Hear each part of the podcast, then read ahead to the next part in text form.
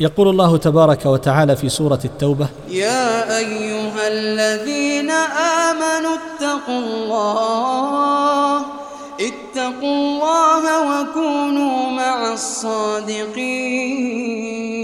وقد قال غير واحد من السلف هم أصحاب محمد صلى الله عليه وسلم ولا ريب أنهم أئمة الصادقين وكل صادق بعدهم فبهم يأتم في صدقه بل حقيقة صدقه اتباعه لهم وكونه معهم.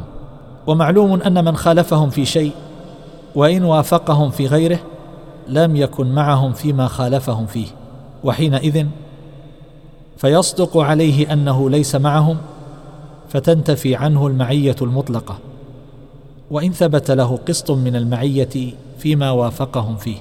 فلا يصدق عليه أنه معهم بهذا القسط كما ذكر ذلك الحافظ ابن القيم رحمه الله في كتابه إعلام الموقعين والله تعالى أعلم وصلى الله وسلم على نبينا محمد وعلى آله وصحبه أجمعين.